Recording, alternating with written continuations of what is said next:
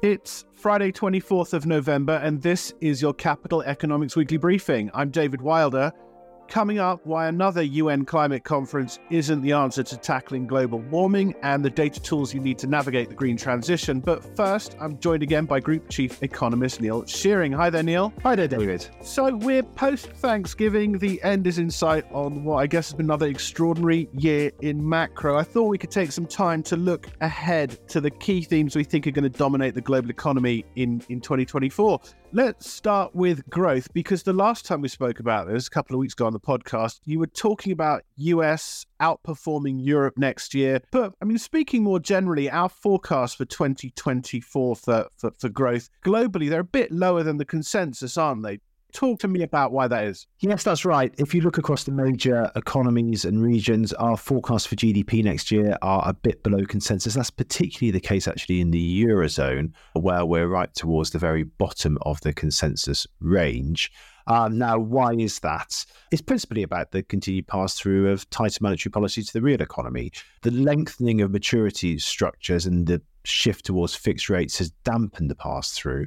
I think goes a long way to explaining why economies have been more resilient than many, including ourselves, had anticipated this year.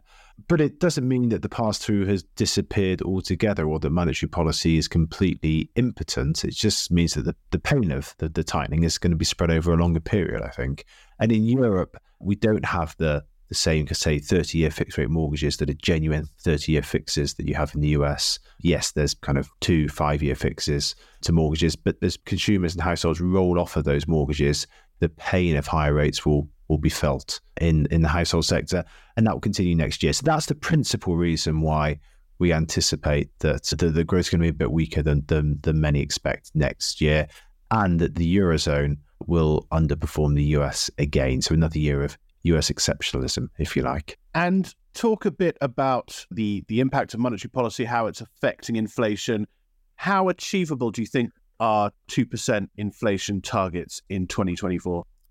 I think the key thing to understand is that inflation cycles are still being driven heavily by pandemic related supply distortions. And that's one reason why, as I've said on this podcast before, we've argued that the post COVID inflation scare is more analogous to the inflation shock that followed the Second World War than it is to the inflationary surge of the 1970s. Um, so it, it, it's still the pandemic and, and the, the, associated distortions on the supply side that are the principal drivers of inflation to our mind. And it follows that as pandemic era distortions fade, then inflation will come down. That's what we've already seen uh, across most advanced economies, particularly in the US. And I think we think that has a that process has further to go. We know that in the US, the shelter component of CPI has further to fall, and we know that if you look at the data, Europe and the UK is kind of lagging the disinflation process in the US by about six to nine months, and there's several reasons for that, including the effects of the energy shock that followed the, the war in Ukraine. But I think we can be reasonably confident that the great inflation surge is going to end, and 2024 will be the year where where it kind of draws to a close. Yeah, there's there's clearly lots of things that could go wrong, but when we look at core inflation, so underlying inflation pressures, I think we feel increasingly confident as we get towards the end of next year. The kind of two percent rate at which central banks are going to feel far more comfortable will be within sight across advanced economies. And I know we've been talking about how monetary policy will be looking more and more restrictive as as inflation recedes. It's worth noting a, a year ago this month was all about 75 basis point rate hikes from from the Fed and, and others. Talk about the path for rates in 2024. What, what what can we expect from these banks? Yes, I think you've just hit upon the key point that as inflation comes down, then all other things being equal, the real stance of monetary policy will tighten. So if we're right in thinking that inflation is going to be kind of coming down to, if not quite at the kind of two percent um, rate that central banks are comfortable with, but yeah, we're we're getting close to to those kind of rates. Then it follows that if you've got policy rates at five or five and a half percent, then the real policy rate is going to be somewhere maybe two and a half to maybe even three, which is extremely tight. So that means, I think, that central banks will be able to take their foot off of the, the monetary brake next year. So I suspect that interest rates are going to fall nearly everywhere. I think that's pretty uncontroversial. That's that's a view that's priced into the market. I think where we have a slightly different view is that the the extent to which we think the Fed in particular will loosen policy, given the scale of the fallback in inflation, is uh, greater than markets are currently pricing in. So if we're right in thinking that, then I suspect there's there's more reasons to think that the bond yields have further to fall over the course of 2024. So that the the rebound in the bond market that we've seen over the past month or so. I think perhaps that's a bit bit further to run. One of the big themes for this past year has been uh, artificial intelligence, the promise of artificial intelligence, the, the AI hype. It certainly has been if you've been long US tech. Our Spotlight report that we published back in September made this case for a big DM productivity boom from, from this technology. Is that something we're going to see the fruits of in 2024? Because I noticed the, the OBR, UK's fiscal watchdog, just this past week has cut its uh, productivity growth forecast for the UK. So, w- where is the AI technology boom? Yeah, really striking that downgrade to UK long term potential GDP growth, something that makes the fiscal challenges in the UK, at least through the lens of the OBR's forecast, all the more challenging and frankly some of those forecasts difficult to believe on the fiscal side as as it relates to AI I think actually we're we're more optimistic as you say in our report spotlight report this year we outlined our view that AI has the potential, we think, to drive a significant increase in productivity growth. A key point, though, is that I think it's going to take several years for infrastructure and processes to adapt to this new technology. So that boost to, to growth is more likely to come at the back end of this decade and in the 2030s rather than in 2024 or indeed in 2025. So it's a it's a kind of medium to long term growth boost rather than something that's suddenly going to lead to a a surge in growth over the next 12 to 18 months. Now, all of that being said, I think 2024 will be a year in which optimism about AI's potential continues to build.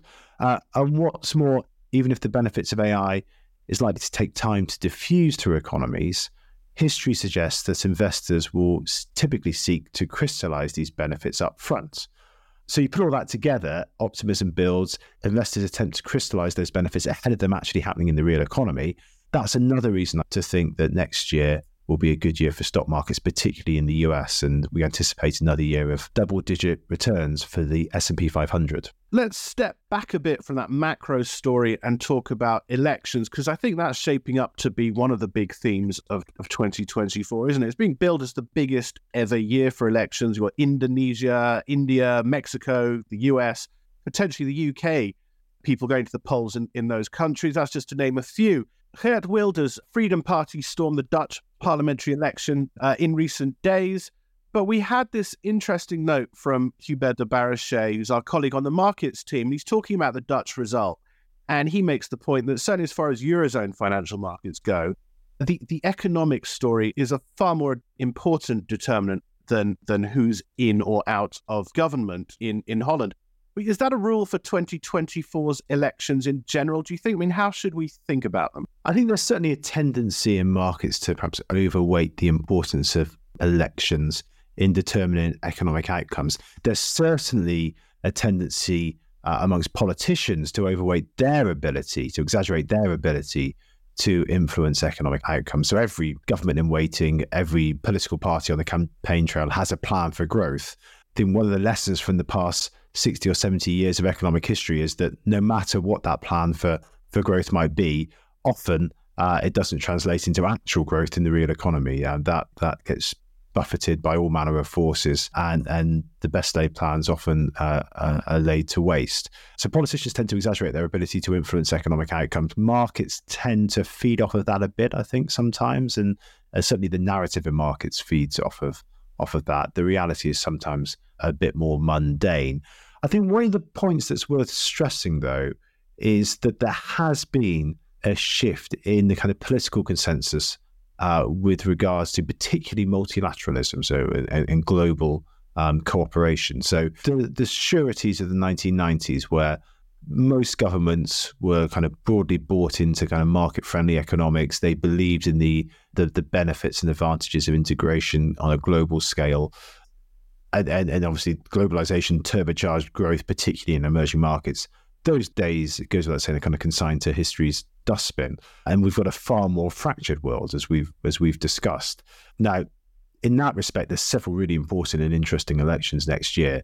Uh, we've got Taiwan in uh, January. That could be a potential flashpoints for tensions uh, between the US and China. Uh, India's election, I think, will be important too in terms of helping to shape where India sits in the US China fracturing debate. But but of course, the US election at the end of the year is, is key as well. The result of that election is not going to unwind or reverse US China fracturing, but it will, I think, inform the direction that fracturing takes. Yeah, talk to us a bit about what the outcome of the US election would mean in terms of this idea of global economic fracturing. You know, like I said, I don't think it, it will necessarily reverse um, US China fracturing. I think that's but it will influence the form it could take. So under Biden, under the Biden administration, fracturing between the US and China has broadened out to include areas such as technology transfers, financial flows, semiconductors, obviously, export bans being put in place on terms of key technology to China. A Trump victory in November could see a return to the, a narrower form of fracturing, focused principally on trade and tariffs. So it will it will influence the form that that US China relationship takes. But just as important, I think there's a risk that the US adopts a more isolationist approach under Trump that strains relations with Europe. We've talked before, haven't we, about how the the strength of the US aligned bloc lies both in its relative size, but also it, it, its economic diversity. It takes in all the major European economies India, Mexico, Vietnam, Korea, Taiwan, Japan, as well as some commodity producers. So it's a large and diverse bloc. If the US takes a more isolationist approach under Trump, then there's a risk, I think, that that starts to undermine the alliance with Europe and it starts to chip away at the size and, and relative diversity of, of that that underpins the, the resilience of the US bloc. So a and I think perhaps underappreciated risk is that the US election could influence the extent to which the, the US bloc holds. So fracturing is here to stay, but I think a key point is that the outcome of elections next year are going to have a significant effect on how it actually develops in the years ahead.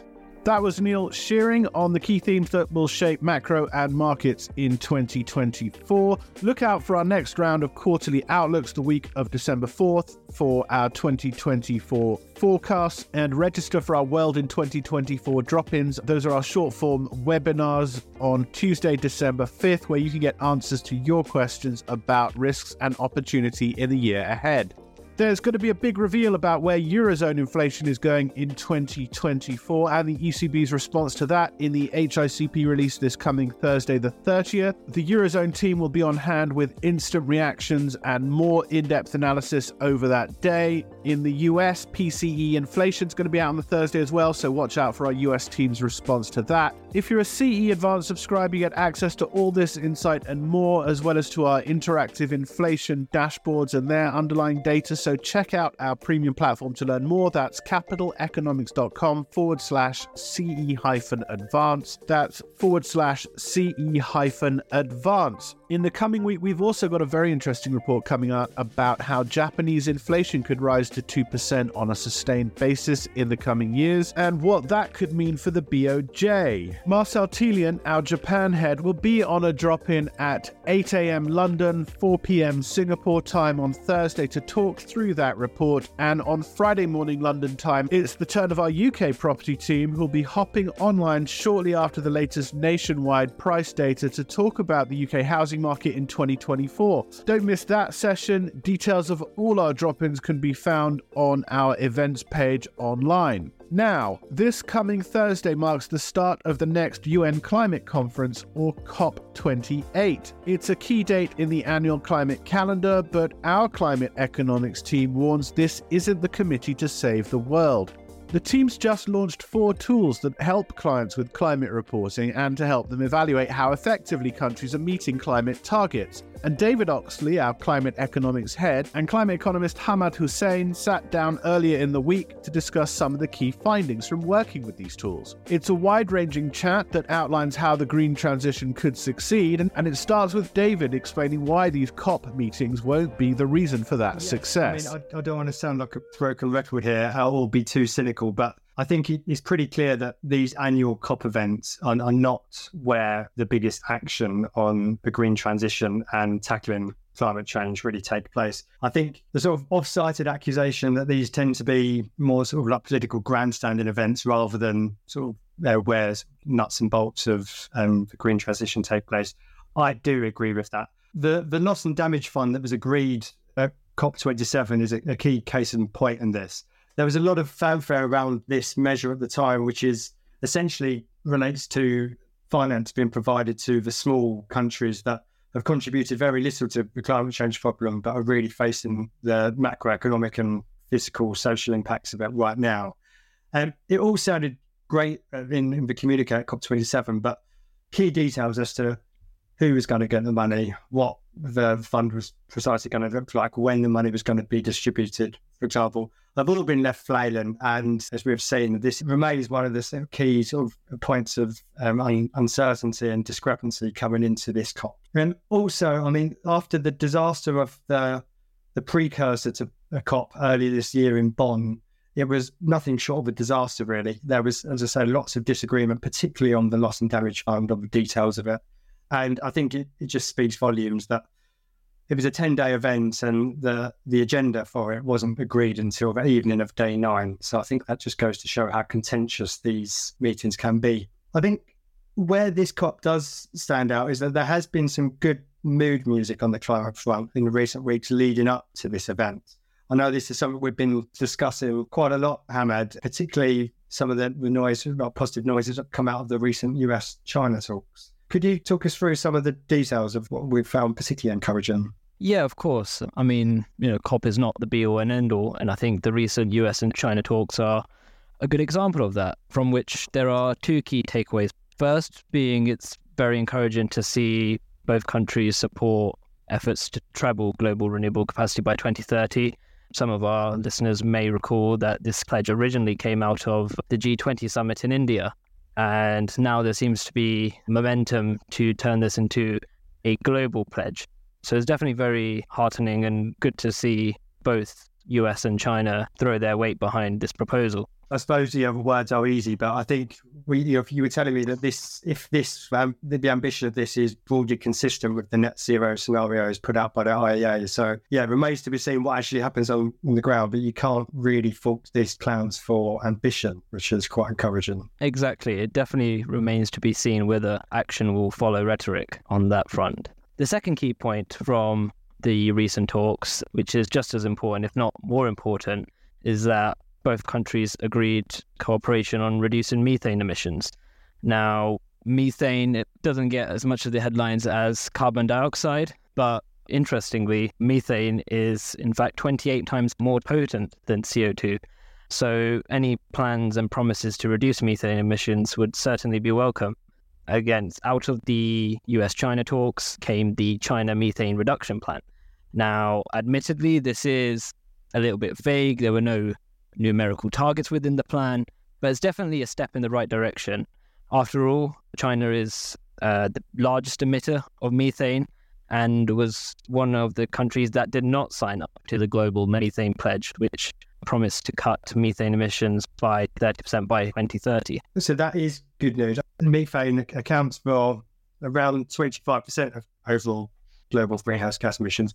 And as you say, it's a lot more potent, but the fact it doesn't persist in the atmosphere as long means it's one of the, lowest hanging fruit of things that you should be aiming for to really start to uh, limit the increase in the global temperature.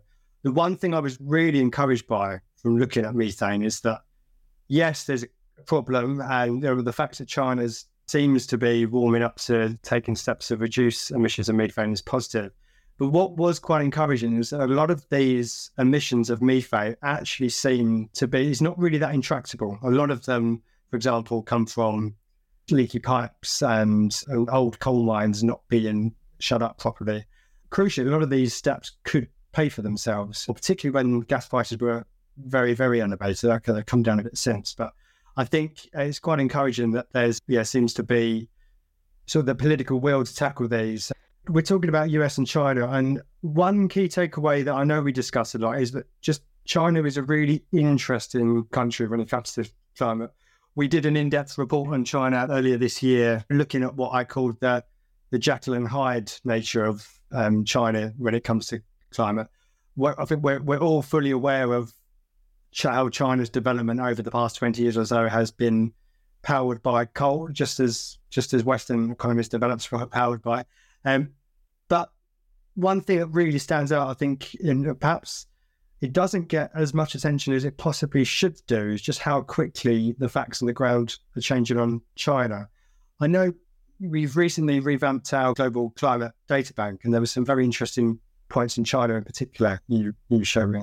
Yeah, you know, one thing to say about China, it's very dominant in the rollout of renewables. Despite accounting for just under a fifth of global GDP, China actually accounts for around one third of global renewable capacity. And that number doesn't even include the solar exports that China produces, which helps to increase solar capacity in other parts of the world.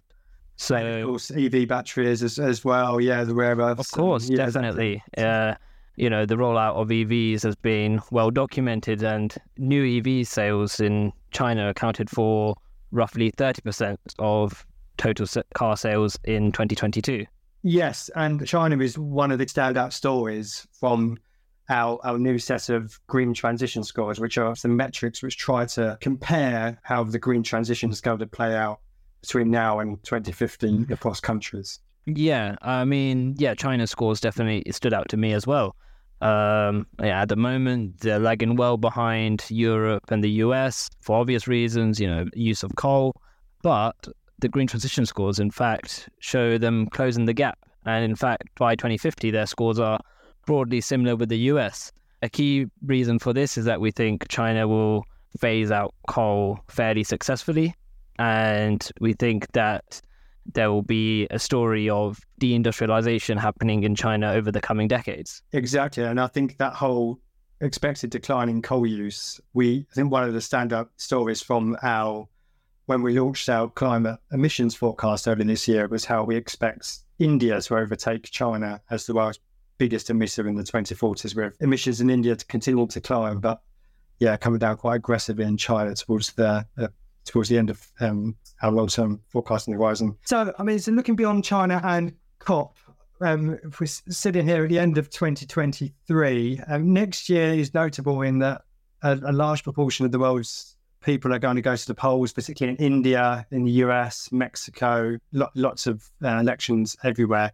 I think it's fair to say climate is shaping up to be a key issue in many of these uh, many of these places.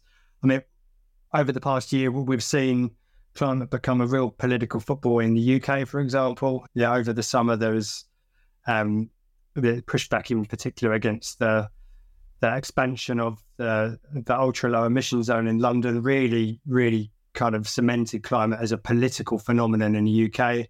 We've seen lots of um, stuff going on in Germany, particularly um, the Greens having to back down on plans to effectively ban the use of gas boilers next year. And yeah, lots of obviously all the, the current developments taking place in the Constitutional Court when it comes to climate funding. But again, another, I mean, it would be, be tempting to think that the climate issue is going to break predictably between the sort of expected lines. You know, we, we see climate rhetoric in the US between Republicans and Democrats being incredibly stark. And yeah, yeah, but I, I think from from looking at some of the data um, that we've pulled together in recent months, I, I, think one of the key takeaways, if you know, I'm sure you'd agree, Hamad, but is that it's not quite as clear cut as that.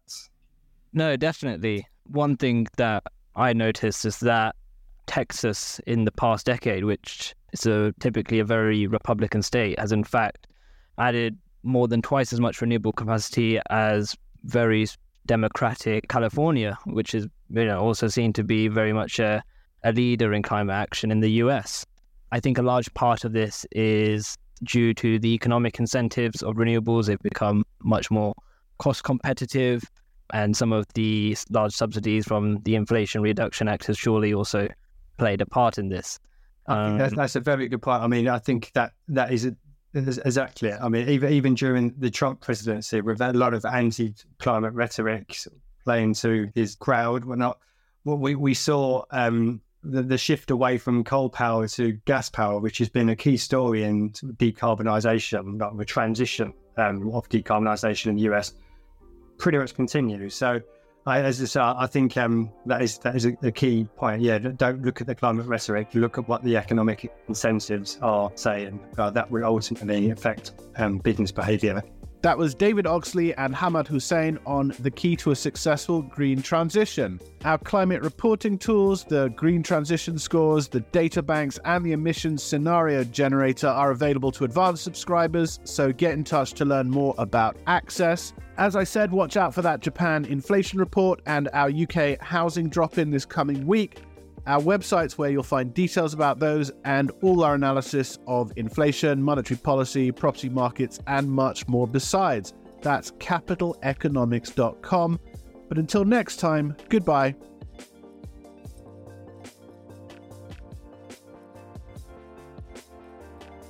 Whilst this podcast is provided with all reasonable skill and care, it comprises the subjective views of our economists Furthermore, these views are not opinions, nor do they constitute investment or financial advice, or are they guarantees or reassurances to the expected results of any investment products or outcome. You should seek your own specific advice in relation to questions you may have. We will have no liability to you in relation to this podcast whatsoever.